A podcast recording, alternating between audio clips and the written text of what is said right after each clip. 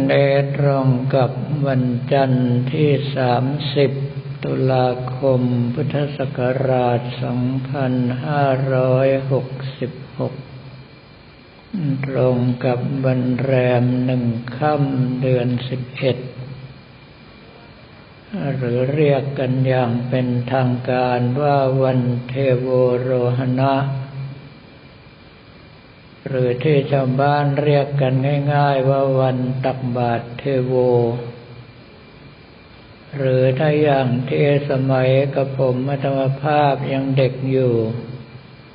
ชาวบ้านเขาใช้คำว่าตักบาตรดาวดึงเพระถือเอานิมิตที่องค์สมเด็จพระสัมมาสัมพุทธเจ้าเสด็จลงจากสวรรค์ชั้นดาวดึงสเทวโลก หลังจากที่ไปโปรดพระพุทธมารดามาตลอดพรรษาที่เจ็ดคราวนี้วัดท่าขนุนของเราถือเป็นธรรมเนียม ตั้งแต่กับผมมาดาภาพเป็นเจ้าวาดมาก็สิบหกปีแล้ว ก็คือว่าวันตักบาตรเทโวเราจะทอดกระถินไปเลย เนื่องจากว่าวัดของเราอยู่ไกลมาก แค่ในตัวจังหวัดกาญจนบุรีเดินทางมาถึงก็ร้อยสี่สิบกิโลเมตรเข้าไปแล้วญาติโยมถ้าต้องเดินทางมาร่วมงานตักบาตรเทโวครั้งหนึ่ง ร่วมงานทอดกระถินสามัคคีครั้งหนึ่ง ก็จะเสียเวลามาก สิ้นเปลืองมากพระผมมดาภาพจึงรวบเอาสองงานมาเป็นงานเดียวกัน ก็คือตอนเช้าตักบาตรเทโว ตอนบ่ายเราทอดกระถินสามัคคีคราวนี้ตั้งแต่ปี 2561 เป็นต้นมา ก่อนงานตักบาตรเทโวและทอดกระถินสามัคคี ผมอัตภาพได้รับคำสั่งให้เข้ากรรมฐานสามวัน เพื่อเป็นการสงเคราะห์ญาติโยม ซึ่งช่วงนั้นต้องบอกว่าเศรษฐกิจไม่ดี แต่ว่าจากวันนั้นจนถึงวันนี้ ก็ไม่มีคำสั่งให้เลิก ยังไม่รู้เหมือนกันว่าจะมีกำลังทำไหวได้อีกสักกี่ปี แต่ว่าการเข้ากรรมฐานปีนี้นั้นถือว่าเป็นปีที่สงบเรียบร้อยที่สุด เพราะว่าโดยปกติแล้วมักจะมีนักเลงดีชอบส่งของดีมาให้ ก็ต้องบอกว่าเขาเคารพนับถือเราก็อยากจะถวายของดีๆ ที่เขามีอยู่ปีนี้กับผมดาภาพก็เลยตั้งรับแบบเต็มที่พร้อมสวนทุกดอก คือกะจะเอาให้เข็ดไปเลย ปรากฏว่าเงียบสนิท ถ้าหากว่าท่านทั้งหลายเข้าไปเห็นในกุฏิเจ้าอาวาสอาจจะตกใจ อันยิ่งกว่าอาวุธที่อิสราเอลถล่มฮามาสอีกเพราะว่าอันดับแรกเลยมีดหมอครูบาอาจารย์เต็มพานพอดี มีตั้งแต่หลวงปู่ยิ้มวัดหนองบัว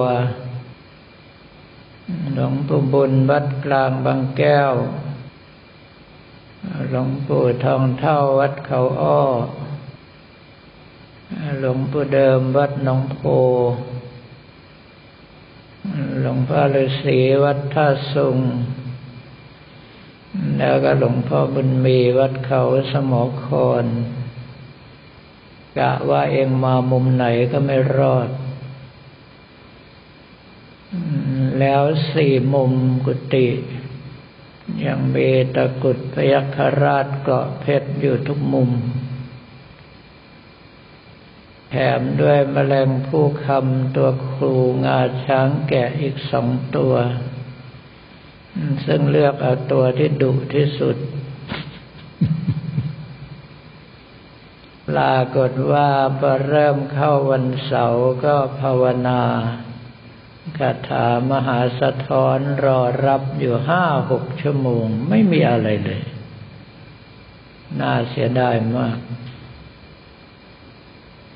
คือโดนทุกปีโดนจนรำคาญ กะว่าปีนี้จะเอามันให้เข็ด แต่ที่เสียดายกว่านั้นก็คือตะกุดโลกธาตุเนื้อทองค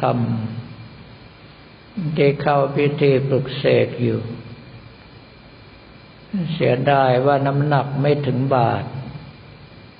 ไม่อย่างนั้นคงจะเป็นมหาสะท้อนแบบชนิดที่เรียกว่ามีอนุภาพมากที่สุดเท่าที่เคยทำมา เพราะว่าไม่เคยเสกหลายชั่วโมงขนาดนี้มาก่อน ขึ้นไปกราบถามพระท่านชี้ให้ดู ว่าท่านขีดบงเอาไว้สี่กิโล ห้ามรบกวน ก็ไม่รู้เหมือนกันว่าท่านแขวนป้ายห้ามรบกวนไว้ตอนไหน เล่นเอาตั้งท่าฟรี แต่ที่ท่านไม่บอกอาจจะเป็นเพราะตั้งใจจะให้กับผมมัตวภาพภาวนาให้เยอะหน่อยก็ได้แต่คราวนี้ในเรื่องของการภาวนานั้นก็คล้ายๆกับการออกกำลังกาย ถ้าหากว่าร่างกายของเราเคยชินกับการออกกำลังกายระดับไหน เมื่อเราได้ออกแรงไประยะหนึ่ง เมื่อถึงระดับนั้นเมื่อไรร่างกายก็เหมือนกับเป็นอัตโนมัติ ก็คือจะไปได้เองเรื่อยๆ เรื่องของสมาธิภาวนาก็เหมือนกัน ถ้าเราเคยชินกับการกำหนดเวลาเอาไว้ ถ้ายังไม่ถึงเวลาสมาธิจะไม่คลายตัวออกมาสำหรับท่านอื่นเป็นอย่างไรก็ไม่ทราบ แต่กับผมอัตภาพเองนั้นถ้าไม่คลายตัวออกมา ต่อให้หกเมนตีลังกาอย่างไรก็จะทรงตัวอยู่อย่างนั้น ถึงได้เคยยืนยันกับท่านทั้งหลายว่า การเข้าสมาธิเราจะอยู่ในอิเรียมบทใดก็ได้ สมัยเป็นวัยรุ่นคารวาสกับผมมาดาภาพหกหัวเอามือเดินแทนเท้ายังภาวนาได้เป็นกิโลกิโล ขึ้นอยู่กับการซักซ้อมของเราอยู่ในลักษณะของกีฬาสมาธิ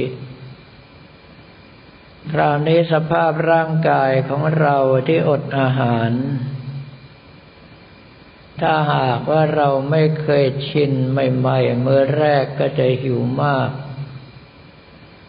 แต่กระผมมดาภาพเคยบอกต่อท่านทั้งหลายแล้วว่าร่างกายของเราเราสั่งได้ เราตั้งโปรแกรมได้ อย่างเช่นว่าท่านที่เริ่มถือศีลแปดอดอาหารถ้าเราตั้งใจว่ามื้อเย็นเราจะไม่กิน พอผ่านไปสามวันวันที่สี่ร่างกายก็จำแล้วว่ามือนี้ไม่มีให้ก็จะไม่รบกวน หรือที่กับผมมรภาพตั้งแต่เด็กมา เกลียดหมอที่ฉีดยามากเป็นพิเศษ เพราะว่าเด็กๆป่วยบ่อย แล้วหมอที่รักษาเป็นหมอทหารเสนารักษ์ก็จะรักษาด้วยการฉีดยาให้ แต่แกฉีดแบบจิ้มเข็มเข้าไปพร้อมกับกดยาปืดเดียวหมดเลย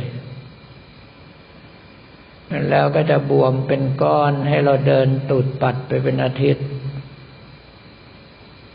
ในเมื่อเกลียดมากๆ สภาพจิตก็ไม่ยอมรับ หลังจากนั้นพอเห็นเข็มก็เป็นลม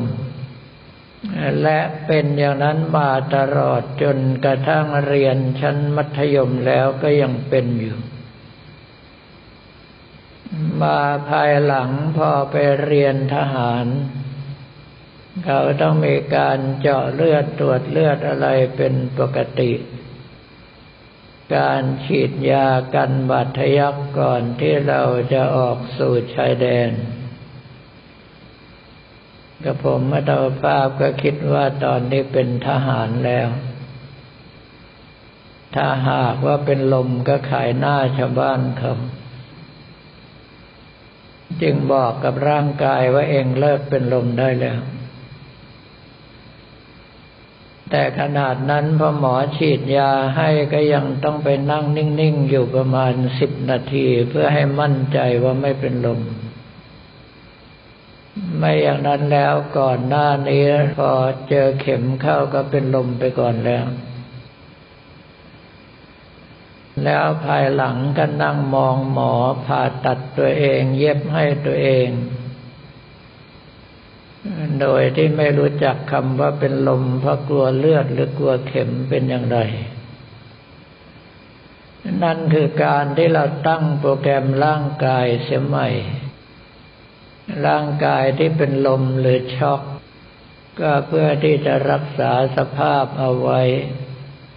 เพราะว่าเวลาเราช็อกความดันจะต่ำเลือดจะไหลช้า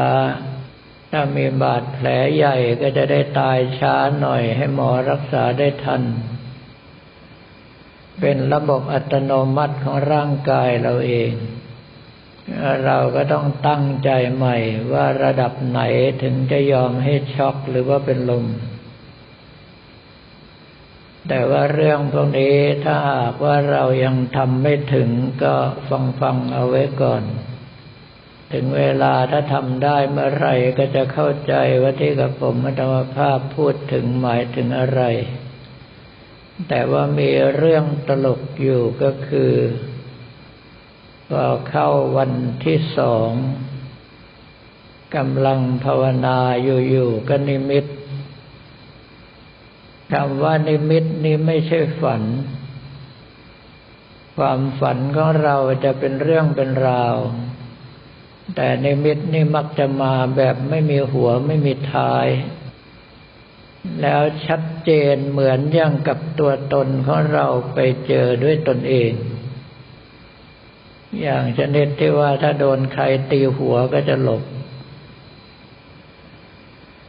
นิมิตที่ปรากฏก็คือตัวเองกำลังตักข้าวต้มกับผักกาดดอง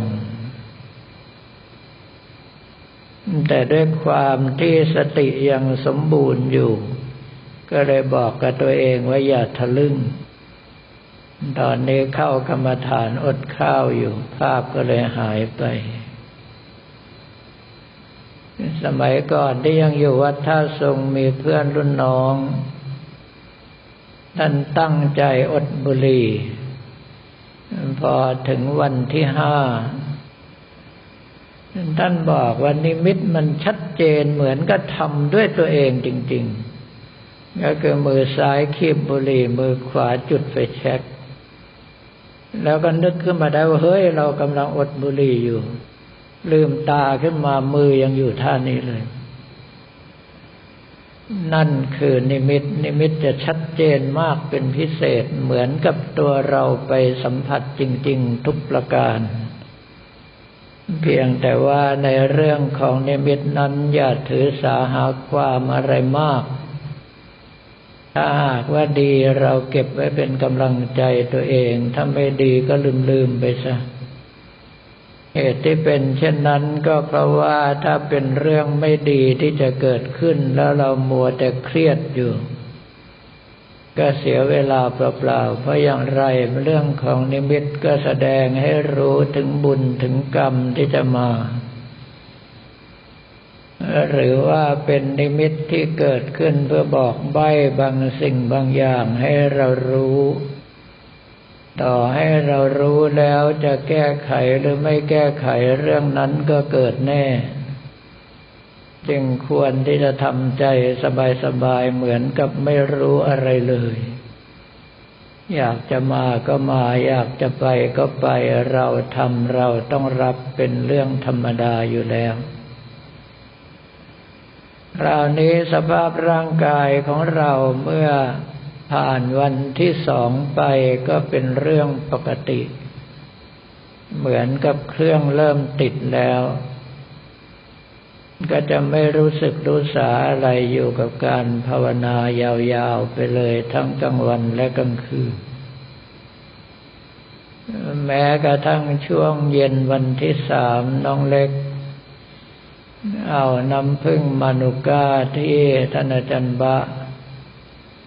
บอกว่าให้เอาไปเผื่อไว้ ช่วงเช้าวันที่สี่ที่ออกมาคือวันนี้ จะได้ฉันแล้วมีกำลังปรากฏว่าก็ปล่อยเอาไว้อย่างนั้นเฉย